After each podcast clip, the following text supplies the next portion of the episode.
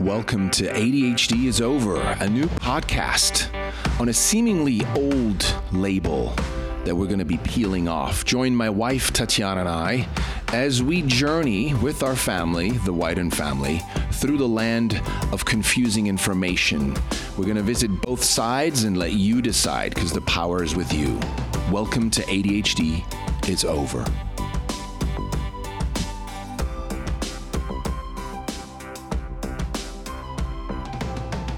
Welcome back. I'm excited today. My guest is Howard Neil Glasser, and he's the founder of the Children's Success Foundation and the creator of the Nurtured Heart Approach.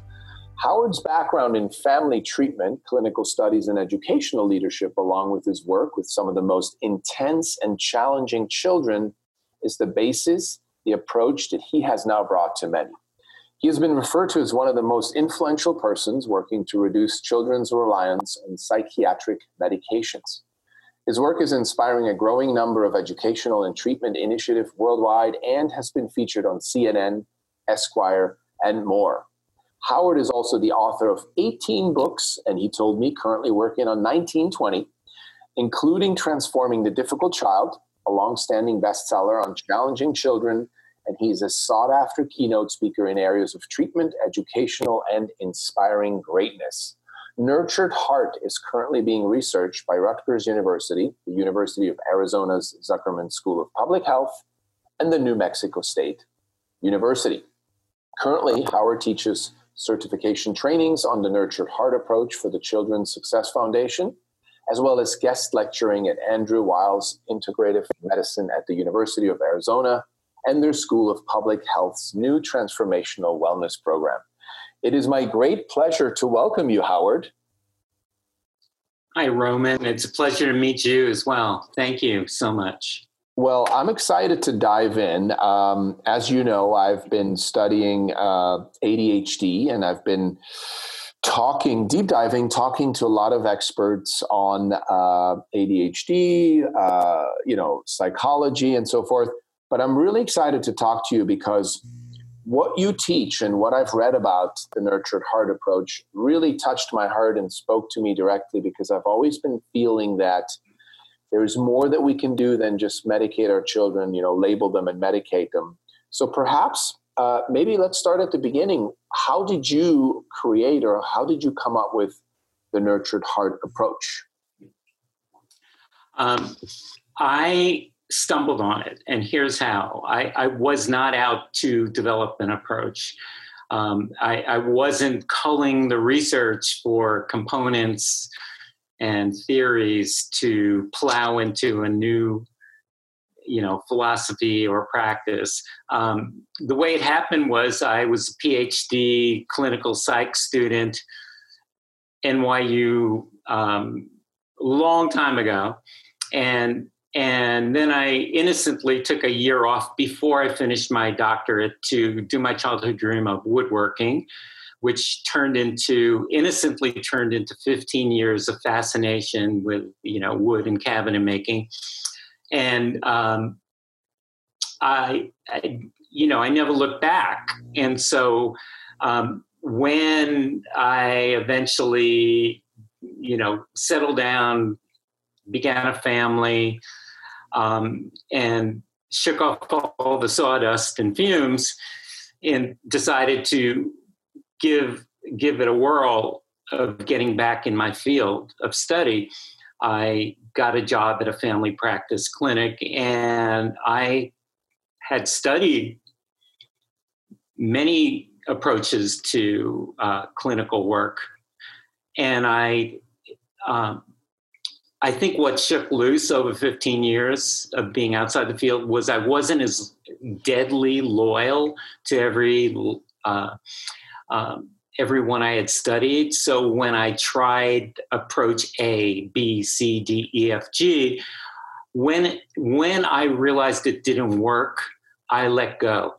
When I realized I was in a room with real people with real issues with their children that's what the clinic you know uh, that was the feed of, re- of referrals our clinic got um, when i realized the advice i was giving them was actually innocently making things worse. I kept letting go, trying to find the next try, trying to find the next approach. And finally, you know, it's going to sound like a Seinfeld tape. Uh, I had nothing, if you know that reference. You know, I, I, it was just me and the family and the kid who was driving them crazy. And I began to see that there were things the parents said, often unbeknownst to them, that pushed the child away. It was almost like the child, you know, got blasted by some unseen force.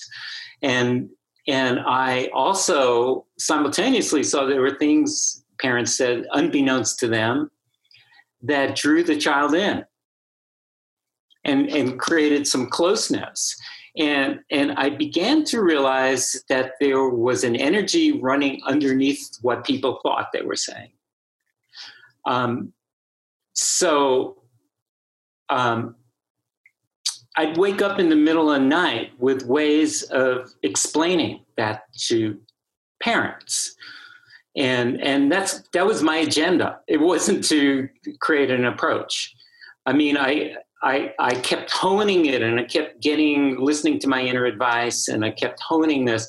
And, you know, after two years of working with kids who were primarily um, ADHD and seeing that the same intensity that drove parents crazy and that that manifested in symptomatology when they first came to me six weeks later three months later at most was the same in, the same intensity that was the source of the child's greatness.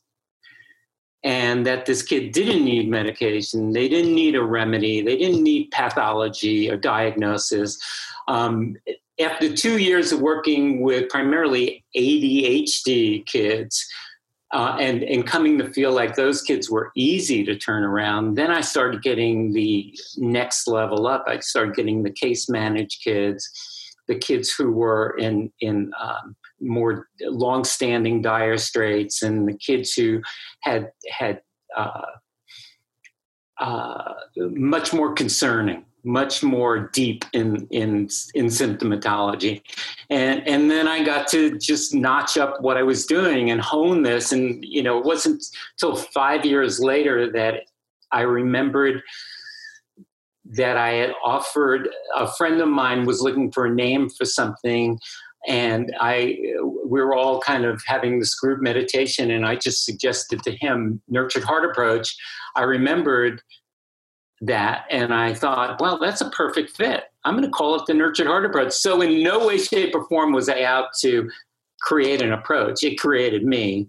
And, uh-huh. you know, I, I innocently believe that I, I jokingly say it's my daughter's fault. She, she, she willed me to be ready for a great being like her. So really, the as the approach developed, it became about it came to be about a deeper level of appreciation beyond thank you, good job, a deeper level of seeing or letting our hearts see the beauty of that individual, see the greatness that's always staring us in the face, that never isn't staring us in the face. It's just that if all we have is normal, limited, conventional, you know, um, theories of parenting, and practices of parenting it's hard to get to that. It's hard it's hard to take advantage of that. And you know i could I, will give you an example by picking on you Raman you know you what you've been doing superbly is you've been listening deeply. You've I want to give you credit for creating the space for that to happen. I don't take that for granted. I've been in a lot of interviews and and uh, and I've never so beautifully been given the gift of the space to say what I just said as an introduction. Somehow you hold that space. That reveals to me that you are both a deep thinker and a uh, a a uh, someone who uh, is is giving the gift of desiring to know other people's point of view Mm. And um, I'm not sure what I would call that. It's it's the greatness of it. it there's a tenacious beauty to that quality of of uh, of enjoying um, holding dear to uh, developing a bigger uh, vista, a bigger um, um, vantage point. Mm. Well, and, and I see that greatness in you. Well, I, I appreciate you saying that. First of all, you're speaking my love language of acknowledgement, so that's beautiful. Thank you. And and I will say that in turn, um, well, if that's called picking on me, then I would love to be picked on by you. Um, but what I what I saw was when it was almost a meta level view when you were speaking, uh, when you were acknowledging me. I I was uh, imagining myself as a child. Uh, being acknowledged for something that in the moment I'm doing well because I'm not always this good of a listener. My wife will attest. Um, I, I, do often not have the space to be present uh, with her. I'm working on that, but it, I felt acknowledged. You know, myself. I felt like, oh, uh, maybe I am a pretty good person. Maybe I am present, and maybe I am someone who gives people that space so is that in a way, I'm assuming that is a big part of the nurtured heart approach to uh, to speak into the greatness of people, right? To acknowledge them, and especially yes, yeah, and and Roman, especially with kids who are symptomatic. So let's say we have in our in our presence a child, a 12 year old who is impulsive, is um, hasty in their in their uh, decision making, can often be seen as rude and disrespectful. Um, it's if it, it's so easy in our culture to be annoyed by that and only see those instances. And that's when we we accidentally wind up saying so much and giving the gift to them because we're just merely trying to correct them and and steer them in the right direction. But kids put two and two together oh i get a greater gift of dad when things go wrong.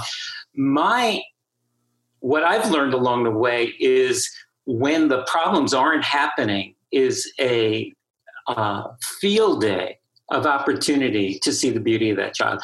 You know, when the when the disrespect isn't happening, I'm all for parents having a clear rule: no disrespect, mm-hmm. um, no blurting out, no no um, whatever, um, and and and I'm I, I feel like like right now again, let's say you're the 12 year old. I, I want to say, Roman, you're not right now you're listening deeply, you're being respectful.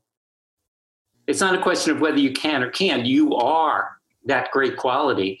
And, uh, you know, how not great would it be if you were blurting things out right now? How not great would it be if you were interrupting your sister or make annoying her when she's trying to be online for a class? How not great would it be if you were interrupting this podcast? So, therefore, how great is it that you're deciding I want to give you credit for your choice.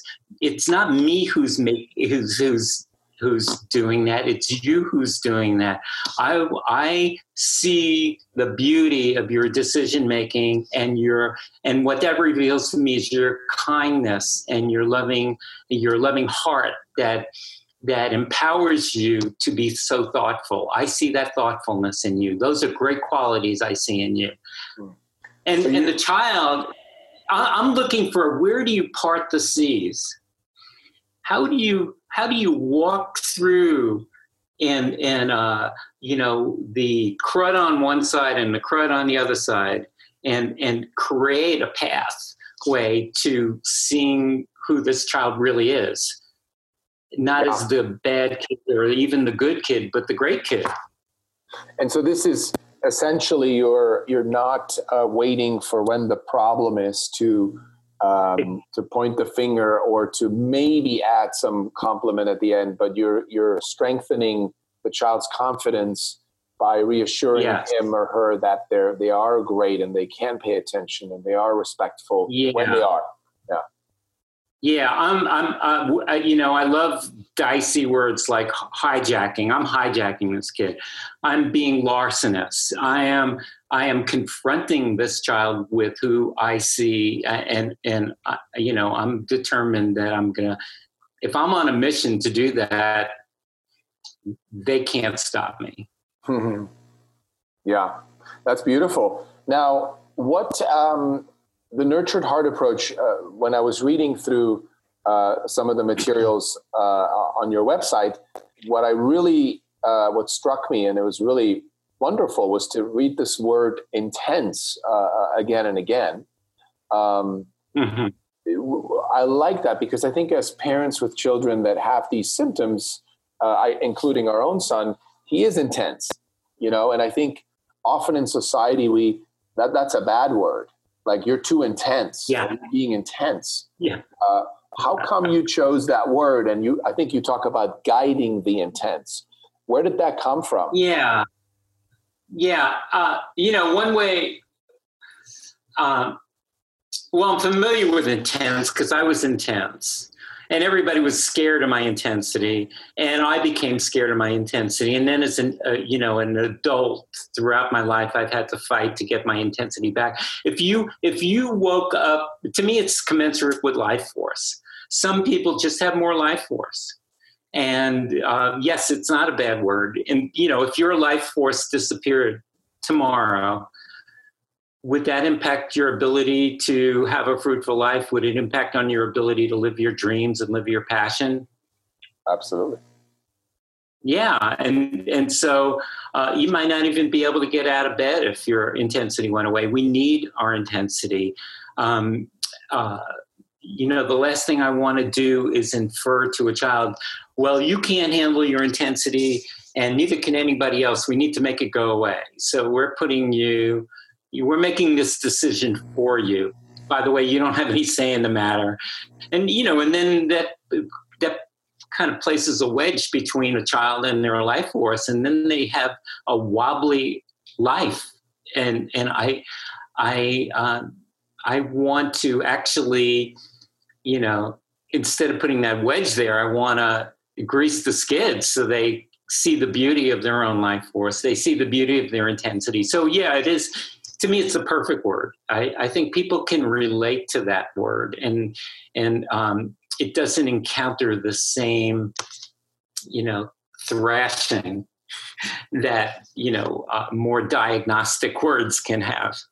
Now do you feel that medication in this case stimulant drugs uh, given to a child with say adhd that they do um, squash that life force, that they do create some kind of a pressure cooker that then has children express uh, what they're dealing with uh, with through anger or or defiance.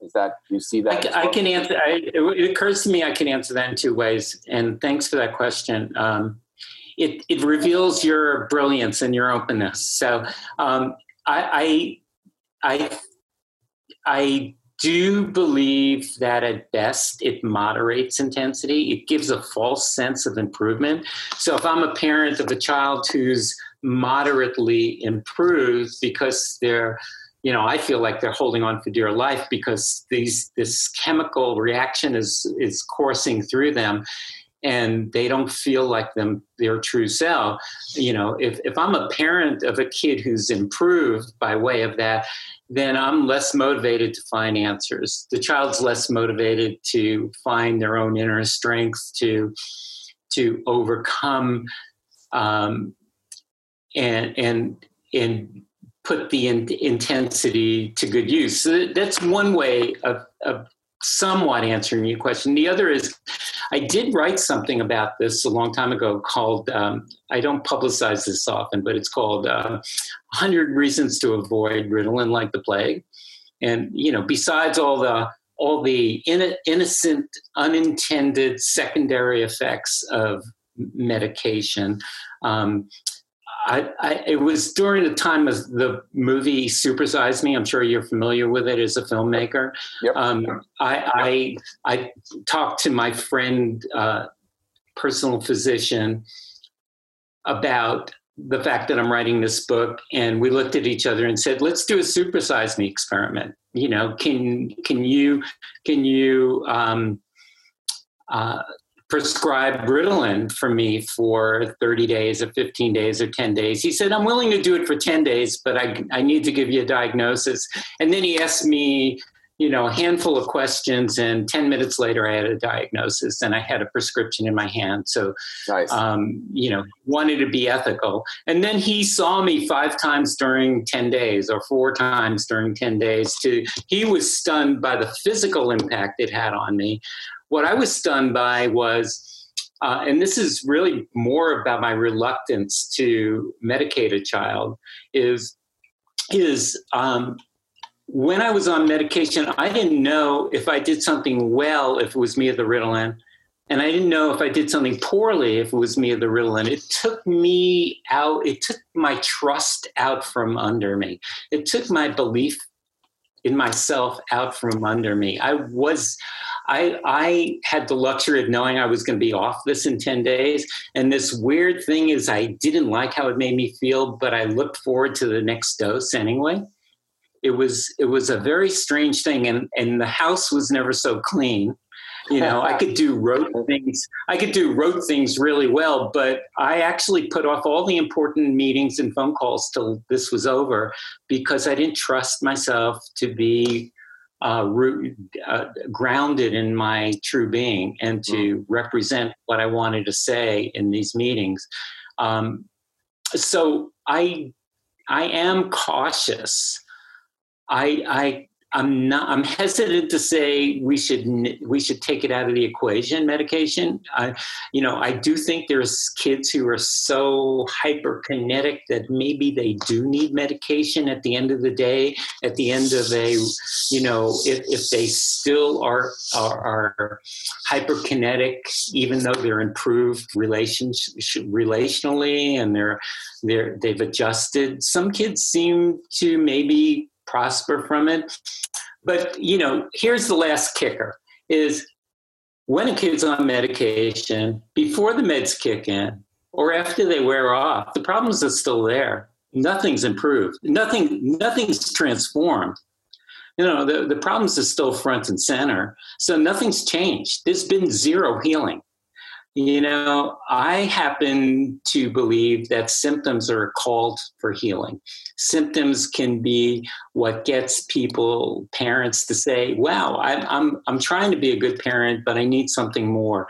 Let me do some research and see if I get lucky." And you know, best case scenario, the parent finds something that takes them to a next level of relationship seeing the greatness in their kid and and bingo you know they hit the jackpot because they have their kid back and they and bingo they feel good about what they're doing and the kids have their parent back you know it's a win-win-win so yeah, yeah. Um, that's, yeah that's it in a nutshell that's beautiful. I love how you. Uh, I heard a nuance there that I hadn't heard before, which is that you felt that your trust was pulled out from underneath you, and that you couldn't know if you did if it was you or the medis- medication that did something well or not. I think that's a very that's a beautiful distinction. Thank you for that. Um, i actually did the same thing that you did. I recently had my own uh, supersize me with adderall and ritalin and i can relate to exactly what you really? Yep yep. Tell me I, about it. Well i started on adderall uh, extra release and uh, I was very on, very focused. My wife even said I was more present with her. That was a bonus. Uh, but I couldn't sleep at night. I, I was up till 4 a.m. My brain just couldn't slow down. And so then they tried me uh, uh, the, the regular Adderall, not the extended, just a quick release or whatever it's called. Um, that one worked for a while, but I started getting headaches. I started getting uh, dehydrated very quickly. Uh, some mornings I would wake up and I just had this migraine, almost throwing up. So I stopped that. Then I went to Ritalin. Ritalin for me was just, uh, it was a confusing, it was a brain foggy kind of uh, drug where sometimes I'd be focused and sometimes I would not be focused. So mm-hmm. probably Ritalin wasn't for me. Um, I decided to not continue because I really didn't feel well and I really felt that I don't want to mess with my body any longer. uh, but it was Yeah. a, it was a good way to know that's what I would give my child. And I wonder, uh, I know I'm sure there's no studies, but I wonder how many parents that have medicated children uh, have actually tried the drug. Because if it's really that harmless to a child, then a parent should have no problem taking it and Yeah. uh, and just seeing what it does, so they can actually relate and say, uh, you know, the thing that you feel right after when you take it, yeah, don't worry, that goes away in a couple, right? So I think Yeah. that should almost be mandatory. I don't know. That's reaching here, but uh, why not? Yeah, and in Roman, in the normal, see, you have um, uh, what's the word I'm looking for? You you have uh, the empowerment as a as an adult to evaluate your you know side effects and to evaluate you know your course of of uh, of carving your own path and and you you have jurisdiction over the final say. Uh, uh, you know most kids don't have a vote in this so normally what will happen is a kid will have a loss of appetite or they'll have a you know an issue with sleeping and and then it you know as you probably already know it innocently becomes ritalin or adderall plus something for you know the symptoms have the the medications have medication in a way. Mm-hmm. and and before you know it you're on a, you know you're in a three ring circus. Then it's not unusual for a child to have anxiety or or depression. I've been in a room when my daughter was born i wanted uh, to take a job that gave me the freedom to get home at five o'clock. So i took a job as a case manager and i, I it, was incumbent upon, incumbent upon me to attend med reviews. I got to know three uh, local child psychiatrists really well who were really well intended smart people but you could see the moments of the tumblers clicking in when they innocently started a meeting by saying not how tell me what's going well but tell me tell me how things are going. And if the parent dared say well my child's been a little anxious or my child's been a little depressed i actually have been in a room when the doctor said well maybe it's not adhd maybe it's bipolar disorder. So then you have a whole host of other more chronic things. Um, i've seen uh, I've seen other medication like Prozac or you know other strong medications being offered, proffered in the mix, and and then you know you're off to the races. Um, and Yeah. I, I, I'll fast forward ten years. You know, becoming a friend of Dr. Of Bob Whitaker and Dr. Breggin and people you've come across Mhm. uh, and being at conferences. And there was one conference just by fate where I was sitting at a table with three parents who had been represented as the expert witnesses, Dr. Breggin, um, and um, who lost their kids to. It began with Ritalin or Adderall, and um, one you know where where they no longer had their kid because the kid committed suicide Wow. and i'm not saying that's a common occurrence but i just happened to i've been i'm going to call it given that experience so i could see what's at stake you know one kid was test anxious you know a young uh, probably a 10 year old girl who was an A student and, and just striving and participated in everything at school, but was was anxious. And um, whether it was Ritalin initially or some other, you know, drug, um, she, like some kids, feel like they have bugs crawling inside their bloodstream, or they feel like they can't stop it, they can't make it go away.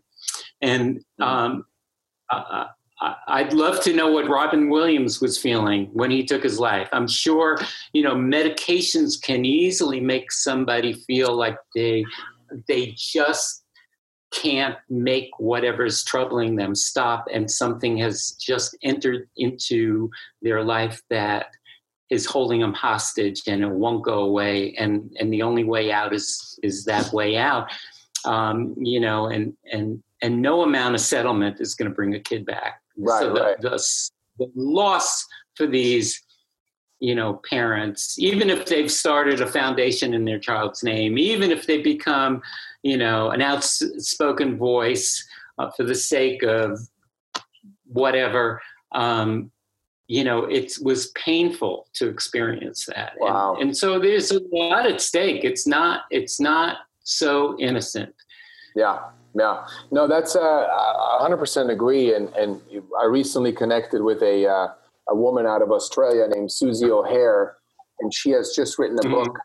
Uh, her book is called "Heal the Mother, Heal the Child," and so very much aligned with what we're talking about. And she, her daughter, was diagnosed at age seven down in Australia, and uh, uh, later uh, put on uh, Prozac, uh, uh, Ritalin, then Prozac, and then a, a third medication.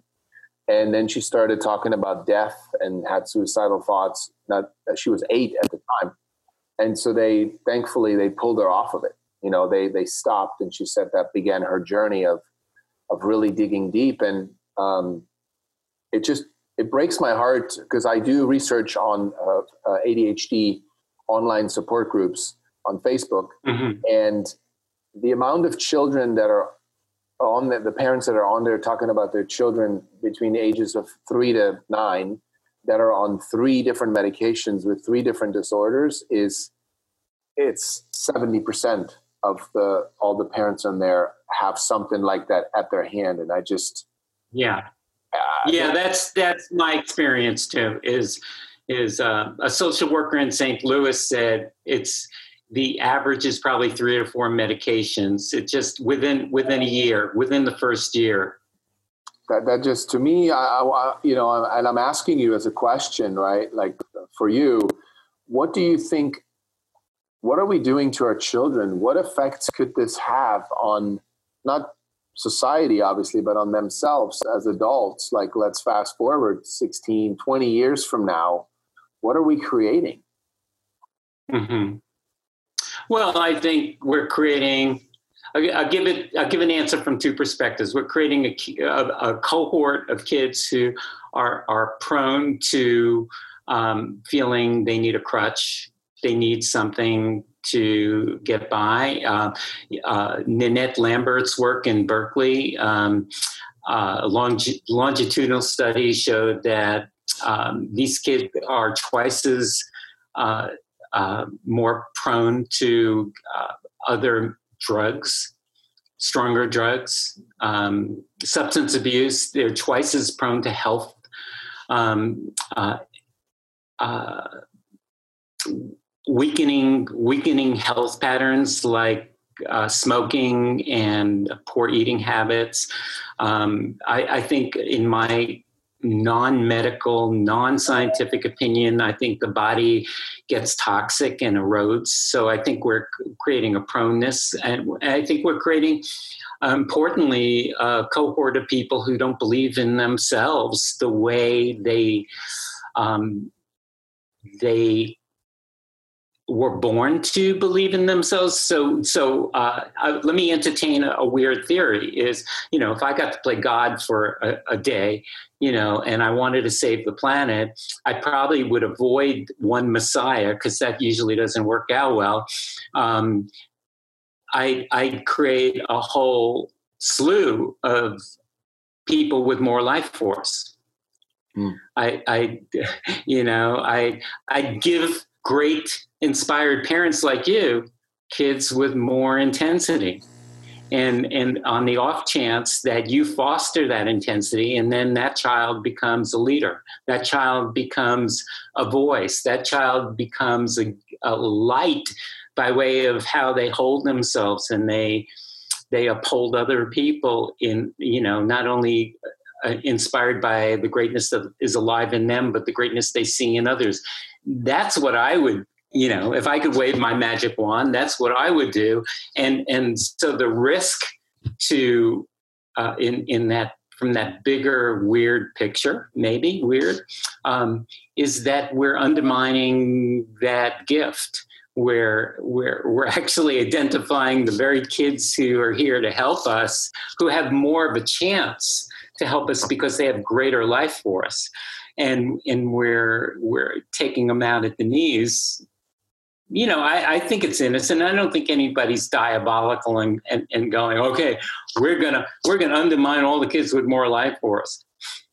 They're bad people. Right. I just think our, we haven't caught up. There's lag between what we've known in terms of how to parent and then the beauty of how to parent kids with more intensity. Um, it, it, takes them a greater um, uh, awareness and perspective and determination. It, it, takes a different set of skills too. I guess that's where that term conscious parenting comes in, right? Where people realize we are parenting, but perhaps unconsciously uh, with with rules or skills that were given to us by our parents, who were also unconsciously parenting from their parents and so forth, right? So in essence, absolutely we have to interrupt that pattern. Now, let me ask you a very um, uh, rudimentary question, perhaps. So, a lot of parents um, are concerned that their kids are going to be behind in school, right? A lot of these intense children, if they need uh, therapy or they need to do a, an approach like yours, or most likely, unless you're telling me differently from your experience, uh, are lagging behind in the traditional school system. Uh, have you yeah. seen Have you seen that change? Do they catch up? Do they just need a different environment? How do they, in the end, quote unquote, turn out? Because that's what most parents want their children to turn out, right? Yeah, and and are you are you filtering in the, the, the this moment in time with the uh, online teaching or? Um, um, I, yeah, I know we're at a crossroad here. I would say perhaps before that, perhaps sort of more the traditional going to school and i know it's all changing which is great uh, as we speak. But traditionally if let's say we go back to somewhat of a normal and there's school again and there are grades and there are academic you know requirements uh, what have you experienced yourself? Have you seen kids uh, catch up or or take a different path or what are you witnessing uh, I, I, I, actually have, and and I'll I'll factor in something, um, some additional uh, criteria is that um, I think teachers enter into that endeavor with the best of all intentions. They wanna they wanna be of service. They want to convey um, uh, curriculum knowledge, wisdom, and they also want to build character in, in, in students. And and my attempt to uh, get the truth is that when they're at the School of Education, they're wide open, and they're given some lip service to how to what's going to you know here's here's how to help the average child but here's how to help more intense children but that has not been up to snuff. And and the kids who come their way um, are um, if i'm an intense child i could maybe squeak by in my whole my family you know because it's only two kids or three kids or one kid you know i'm getting you know i could i could uh, i'm getting enough crumbs even if all they have is conventional parenting. But once I get to a bigger environment, you know, I, am vying um, and, and I'm acting out becomes my way of getting a relationship. It could easily happen. And um, if all, if I'm an educator and I, with the best of intentions, all I get training on is how to work with normal kids by and large and and all of a sudden they feel an onslaught of these intense kids who are are uh, competing for relationship.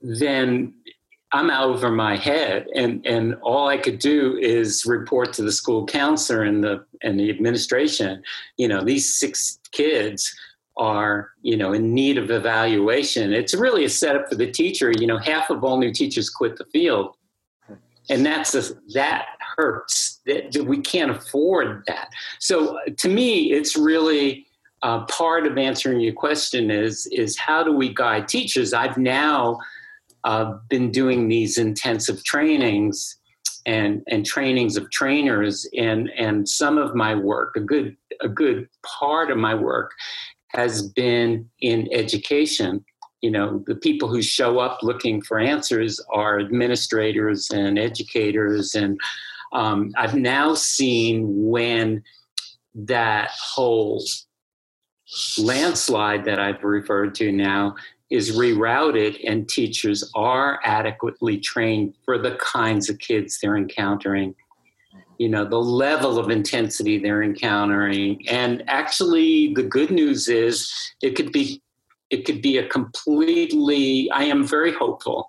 I've now seen whole schools whole districts reroute how they interface with kids and and I haven't found this out yet but I'm I'm determined Roman to find out how that affects um, the call for evaluations and um, ultimately subsequently you know the level the uh, percentage of kids who wind up innocently in the crosshairs of diagnosis and then you know the way things are now you get diagnosed adhd 90% of those kids wind up on medication because nobody knows any different.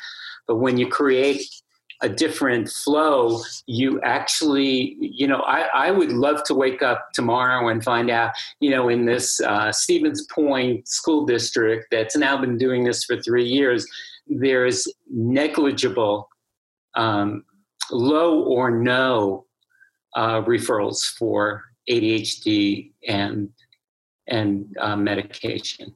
Wow. In, instead of it being the uh, national average of, you know, 8, 10, 12%. Right. It's interesting. I've had this hunch recently. Uh, goes back to that metaphor of, you know, if, if, if no one's there to hear it when a tree falls in the forest, right? Doesn't make a sound. Yeah. And I, and I thought, yeah. well, if parents weren't uh, given a narrative through media, right, through advertising, what to look for, uh, what symptoms to look for, and they weren't told that it's a disorder, would they still say, I think my child has ADHD? Probably not, because they would they might say, like back then with me when I grew up in Switzerland, my mom said, Oh my God, he has so much energy and it never ends and he's all over the place, right? But she never there was no narrative that said, "Oh, your child may have this disorder." Uh, so I think we're doing our our well, we're doing the parents a disorder, uh, disservice by broadcasting these uh, that that narrative, and we're doing the kids a disorder by predisposing them to this label. Right? It's like, sorry, kid, you got a lot of energy. You know what's coming. You know, and so I just appreciate your work because uh, you really dig into uh, first of all, the relationship between parents and children is the most important relationship, right? This nurture, uh, this this uh, the relationship that's forming there, uh, and then obviously with the community. So, wanted to ask you when you work with children and their parents, how do you separate? So, are you in a room working with the parents and with the children? Are there moments where the children are not there because you got to talk to the parents and be frank about maybe what you're observing that's not working their parenting style or in the marriage or how what uh, can mm-hmm. you kind of just describe this fascinating world of the nurtured heart approach. You know i i was a clinician um, until I started tour, you know, doing I, until I wrote a book uh, 20 years ago, and and then I started doing a seminar tour, and it occurred to me I'd, I'd, I'd, be a lunatic if I had the uh, I had to carry the responsibility of families and a caseload in addition to all that travel. Um, so mm-hmm. it's been a long time, uh, but I, I I do train um, a lot of clinicians, and I'd say in my personal work, I always wanted the kid in the room. I the child knows everything I'm saying anyway the child knows. It's almost like you could see in their eyes they're cheering me on. Yay get my parent to do that. Yay. You know and when their parents you know and and i would be doing a parallel process with the parent because they're really my client.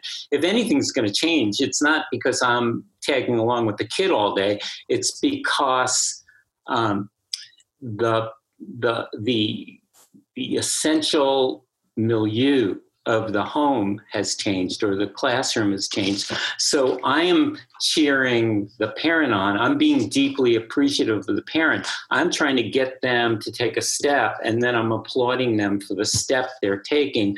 And and I've watched how the children respond and there's been no disconnect at all having the the kid there. That said, some of my colleagues who I train work entirely with kids um, and and there um, some uh, one colleague uh, who's created quite a stir in the therapy world. Um, uh, there's a podcast I could send you, Dr. Elizabeth Sylvester. Um, um, she um, makes it imminent that to be a client of mine, you have to take a cl- online class to on this nurtured heart approach to get in the door. And then i'll work with you and your child in support of that mm. going forward. But you need you need to pre-qualify by taking this by by by taking this approach and running with it. Um, and everything in between. So I, I, I don't think there's one set way. Mm-hmm. um, but you know i think what i'm most proud of these days is that um, there's been larger tests of this, like the state of New Jersey system of care.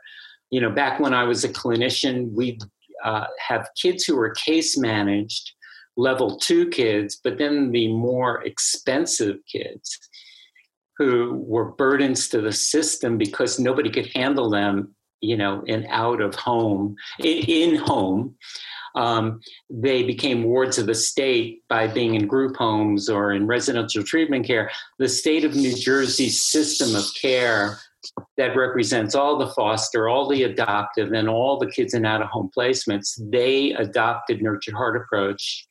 It's part of uh, through through Rutgers University.